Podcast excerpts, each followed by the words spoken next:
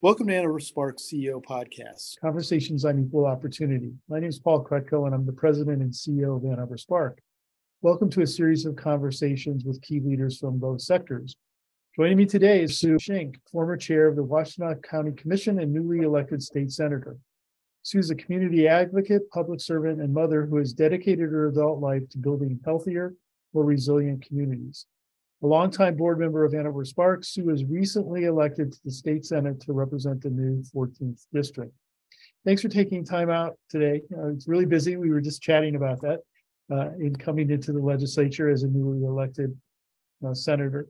Um, so we just wanted to kind of you know kick things off. You started your political career as a trustee for Northfield Township.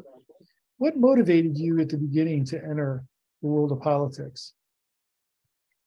Thank you, first of all, for having me. It's a pleasure to talk with you. And I think um, I'll talk about what, what I did in Northfield Township, but to start with, uh, my political career actually started before that. I had lived in Grosse Pointe Farms previous to, to living in um, Northfield Township, and, and I'd been involved um, in a process called futuring, where the, the, the five communities that were close proximity to each other there brought us together and in a in a very nonpartisan way.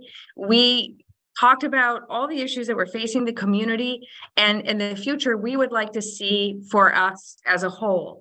And it was an incredible experience where you had people from all walks of life and all different perspectives coming together working together in a really cooperative fashion to come up with a, a shared vision and a shared goal. And of course, I have a, a, law degree and a degree in resource policy from, from U of M. I've always been uh, interested in politics and, and how government works and, and the community. So then we moved to Northfield Township to, to farm.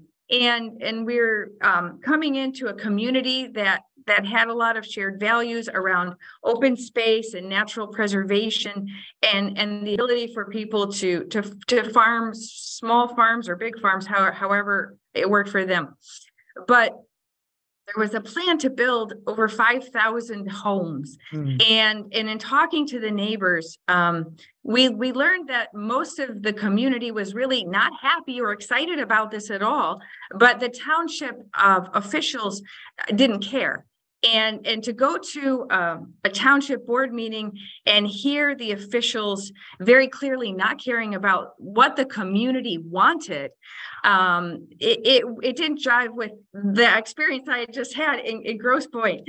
Um, and so i became involved with with that and that was at the same time as as um, there was a lot of effort behind the green belt and and really there was just a lot of synergy and there were a couple other projects that um, really didn't work for the community, including an idea to have our little township of 8,000 people be the first ones in the state to ever bond for a freeway um, overpass. And that would have been $28 million of debt for 8,000 people, right? Men, women, and children. And so that's why I got really involved. I ran for township trustee. Um, I I had my third child shortly shortly after the election and it was a pretty crazy time but out of that we we got our township back on track. That also was a bipartisan effort. Uh, we had a lot of debt in the township got the township back onto uh, a good financial path. And um, although i think you know a lot of people would agree that northfield township politics are always interesting uh, they've been slightly less interesting than they had been before before we came. And so um, I think Northfield Township's finding that balance between development and open space preservation.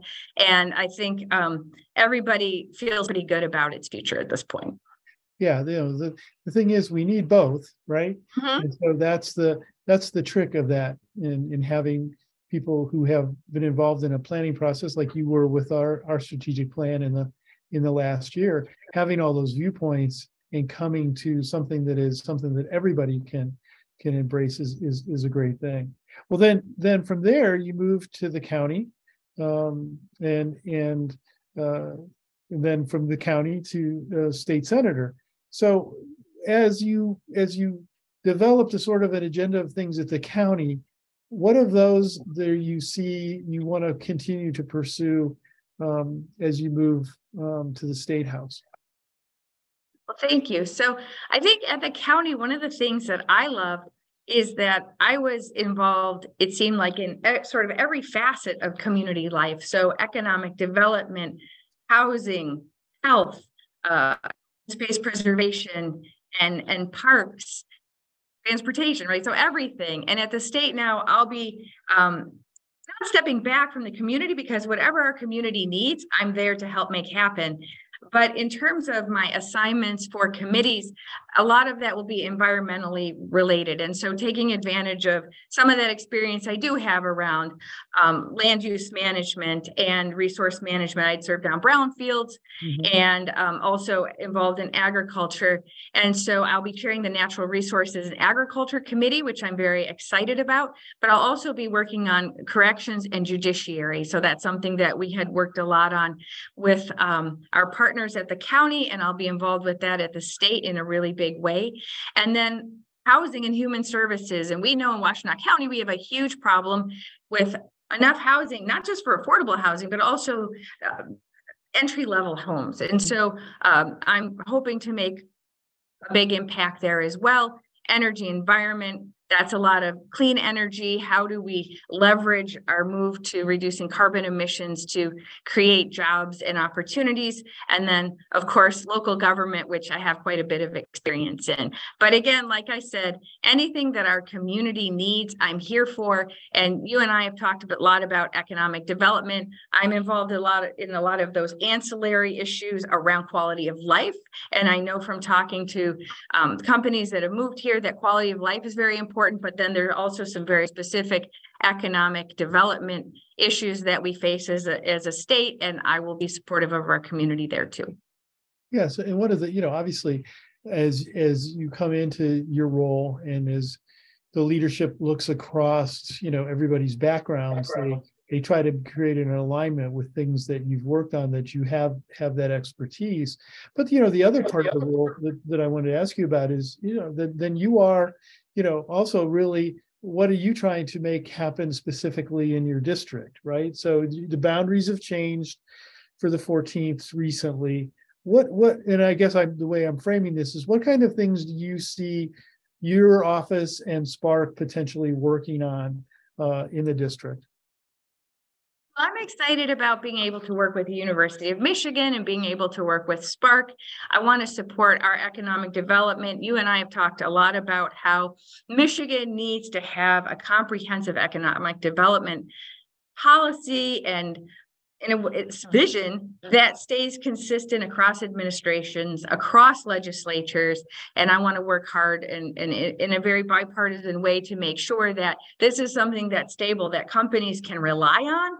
I'm looking to increase opportunity for tech and for young people, but also for people who who have a dream that they want to make happen and just maybe aren't quite there yet. I, I know because of COVID, things have changed in in in people's lives and also in our economy and so we have a lot of people who are looking to follow that dream that they may have been holding off on for many years Mhm. i want to leverage our tech and education capabilities um, i say that because i live in washtenaw county and then in jackson county there's such an incredible manufacturing background and know-how here. I feel like we have a lot of synergy there and that we can do some great things together. And since now our communities are in one district that we can take that strength and say hey come here and and do your business here because we can offer you quality of life all the tech and education capability you could ask for proximity to transportation and airports and we've got a manufacturing know-how that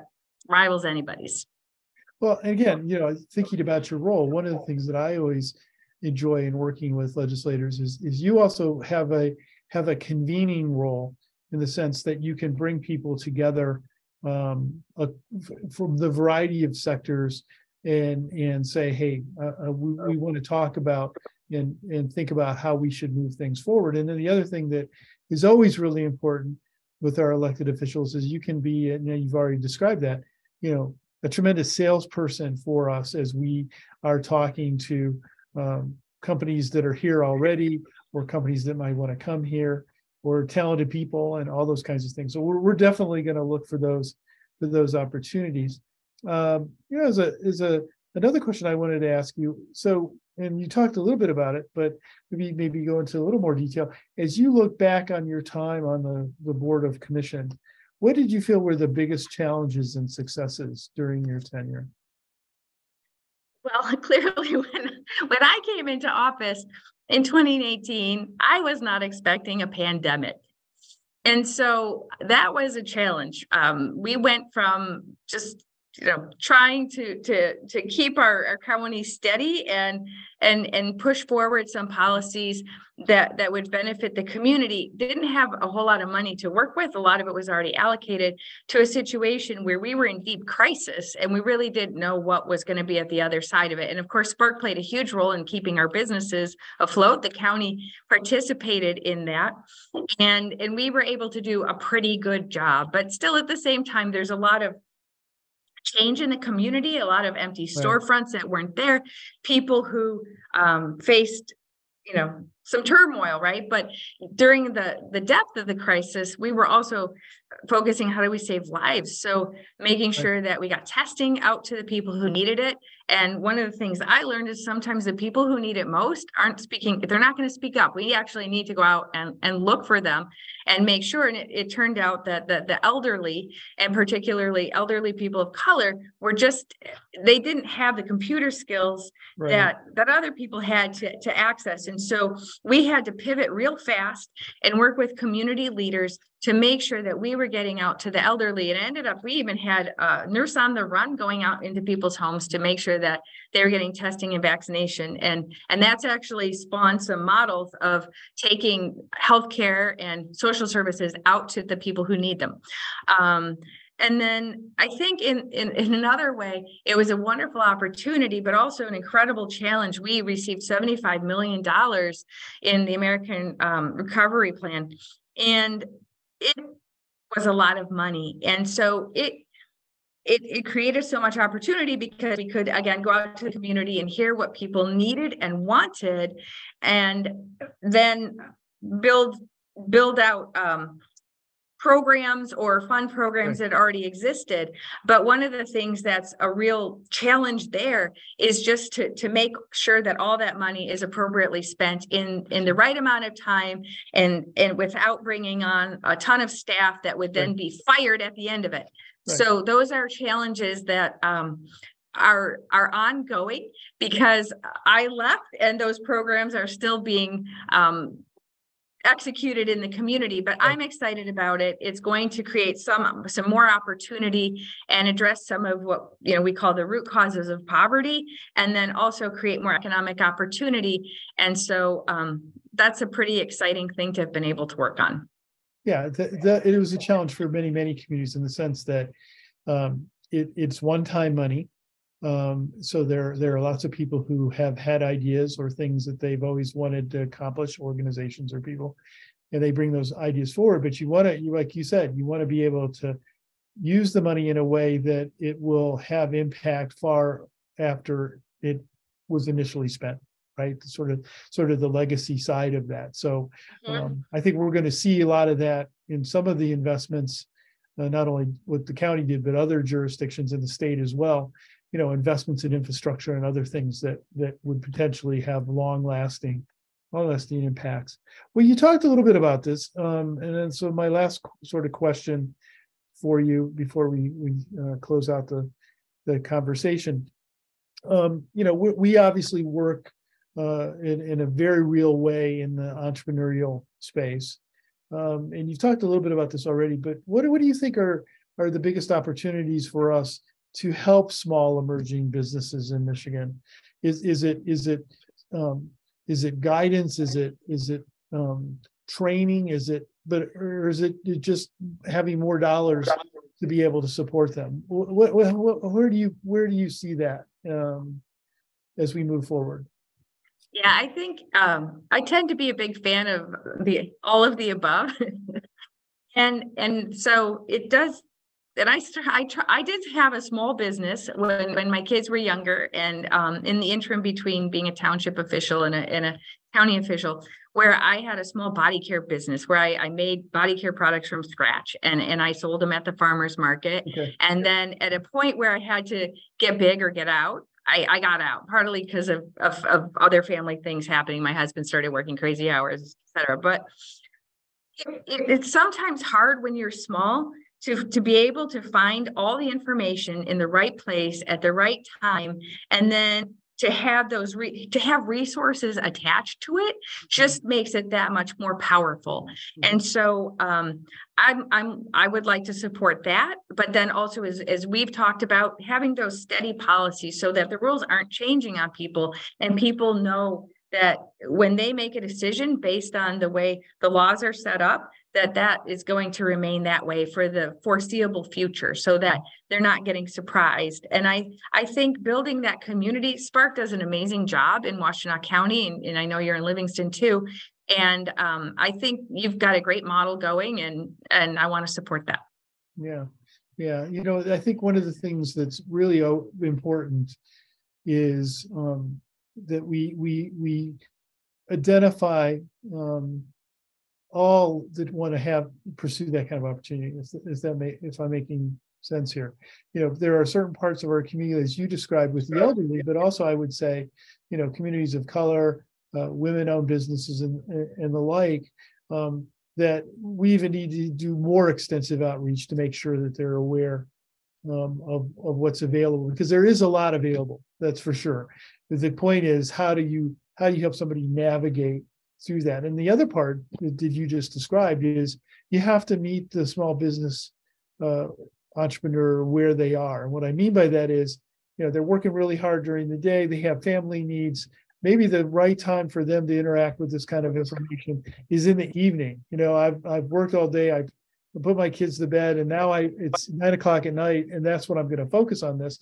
You gotta figure out to be able, a way through maybe some of our new technology tools and things to, to meet them where they are and, and to help them that way. And you also, you also put your finger on something earlier in your comments about the outreach in COVID, you know, there's an assumption that everybody has got these kind of tools and everybody has the computer and can do all that. And, and, you know, that's not necessarily the case. And there's lots of people that have great ideas that potentially could turn into significant businesses or income for themselves um, that, that aren't at that place yet. So you're right. You know, the effort to try to outreach, I know we've received a, in a partnership with your, your, where your former, how should I say that properly, the, uh, the Department of Community Development at the county.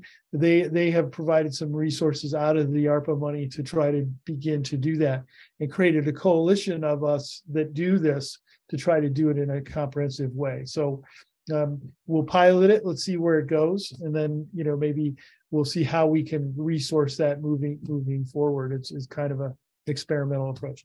But anyway, thanks for so much for taking the time um, today. Um, looking forward to following uh, what you do um, over there in Lansing. Um, I know that for folks that are representative of us here in Ann Arbor, they tend to do the drive back and forth um, all the time. Um, and uh, you know that that gives you a lot of time to think uh, and to uh, uh, mull over what you're involved in. But we we really are very happy to have had you been on our board and uh, and also in having served in the commission role. Uh, the, the the county has been a strong partner ever since the beginning of Spark in terms of the public-private partnership that we have here. So uh, really, really pleased to see uh, that you've moved on to this new role and uh, look forward to working with you as as uh, uh, as time goes on. Thank you. And you know, I I I love I loved being a county commissioner and and so it's you know bittersweet, but at the same time, I'm still serving the community just in a different capacity. And I really appreciate my time on the Spark board because I learned so much and met so many wonderful people who really love our community and it's invaluable. So thank you. You're welcome. Well, again, I want to thank our audience for listening and learning more about those leaders and organizations working hard to create the Ann Arbor region's economic future. These conversations are brought to you by Ann Arbor Spark. For more information about Ann Arbor Spark, you can find us on the web at annarborusa.org and also at Facebook, Twitter, and LinkedIn. Before I let Sue go, is there a particular uh, address? I know it's all in a state of flux, but is there an address where folks can contact you? Yes. Just grabbing my card because it's still a little fresh. Yeah, So my email is sen s shink, so S E N S S H I N K at senate.michigan.gov. And our phone number is 517 373 2426. Okay, I know I dropped that on you at the last second there, but thanks for sharing that information. I'm sure there's many people that listen will want to work with you on all the things that you're trying to get done in, in the coming, coming months. So again, Sue, thank you very much. Have a great day. Thank you. You too.